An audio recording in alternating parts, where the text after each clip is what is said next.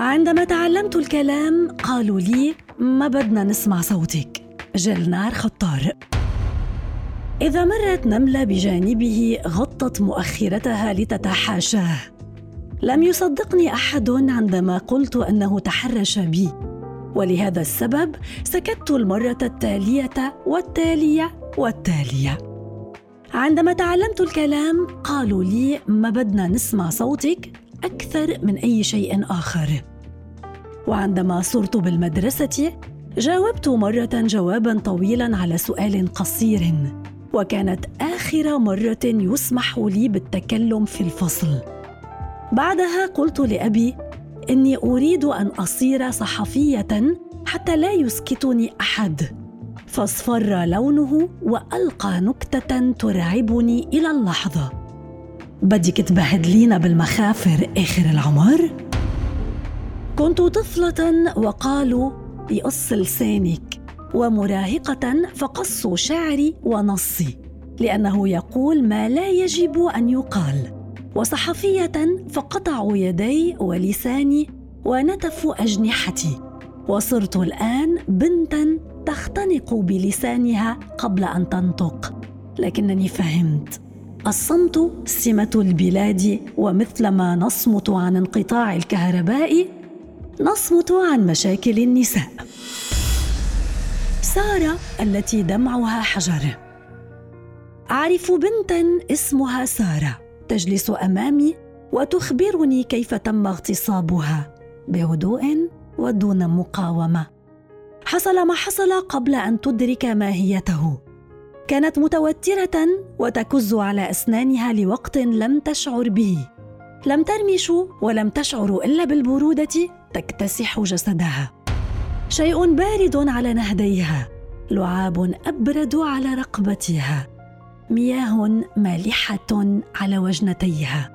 وشيء لا تعرف من أين يجيء كأنه يقص عظامها من البرد. وفجأة شعرت بدفق دافئ غمرها كلها. واستطاعت أخيرا أن تشهق. رمى لها علبة مناديل بيضاء وأشعل السيجارة. لكنه قبل أن يغادر المنزل عبر بوضوح عما يريد تاليا. بدي ارجع ما لقيكي ماشي؟ عادت لبيتها نظرت إلى المرآة وبقيت وقتا طويلا تعاين دماءها وبشرتها الملونة.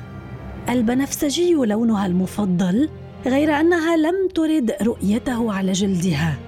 راقبت كيف تحفر الدمع في روحها وهي تنزل وقطع والدها المشهد.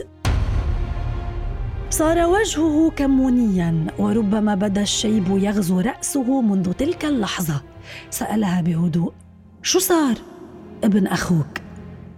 تنفس الصعداء إذ طمأنته فكرة أنه من العائلة.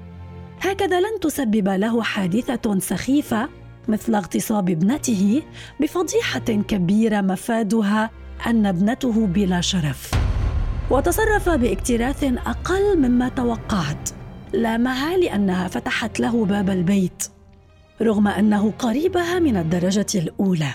لكنه توصل إلى حل مرض سيزوجها إياه لو كانت حبلى وسيقص لسانها لو أخبرت احدا بما حدث إذا لم تكن كذلك. وبغضب خرج لينفس عن غضبه في قهوة ما. بعد ساعات عاد إلى المنزل ووجد ساره مكانها. صرخوا في وجه بعضهما. ضربها وهربت. ليست هذه القصة ما قسم ظهري بل عيون سارة التي تحكي عن جسدها الممزق بالبساطة التي أحكي فيها عن كنزة أحبها حولتها أمي إلى ممسحة.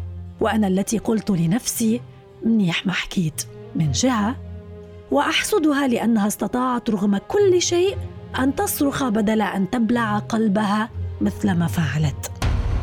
سارة تعرف نفسها اليوم على أنها ناجية.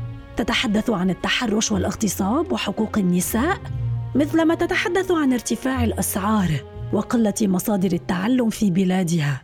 كلها أولوية قصوى ويجب الحديث عنها الآن وفورا. وكلها قضية أبعد من أن تكون شخصية.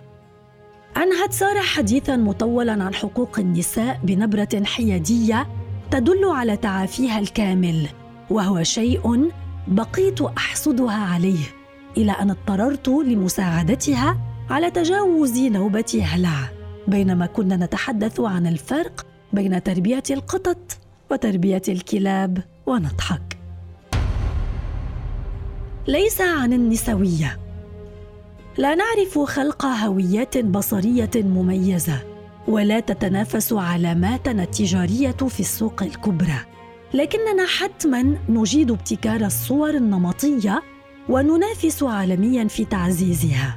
لذا من المهم أن أخبركم بأن هذا النص ليس نصا نسويا بل عني لأني بعد سنين طويلة من الهرب عدت لمعركتي ولم أجد ساحة لأقاتل فيها. خصمي أعلن انتصاره وليس عندي جمهور يصفق لي أو يربت على كتفي. لهذا أقول لمن مثلي إني سأحرص على إيجاد من يصدقها إذ تحدثت. فآمل أن لا تصمت ابدا. أما أنا فأعرف أني تأخرت ولكنني تعبت من الصمت. خبأت معظم نساء بلادي قصصهن في توابيت كبيرة أو صغيرة أكفان من التجاهل أو الصمت أو قص الألسن دون شواهد أو صلوات. لكن لحسن الحظ فالبلاد قبر واسع.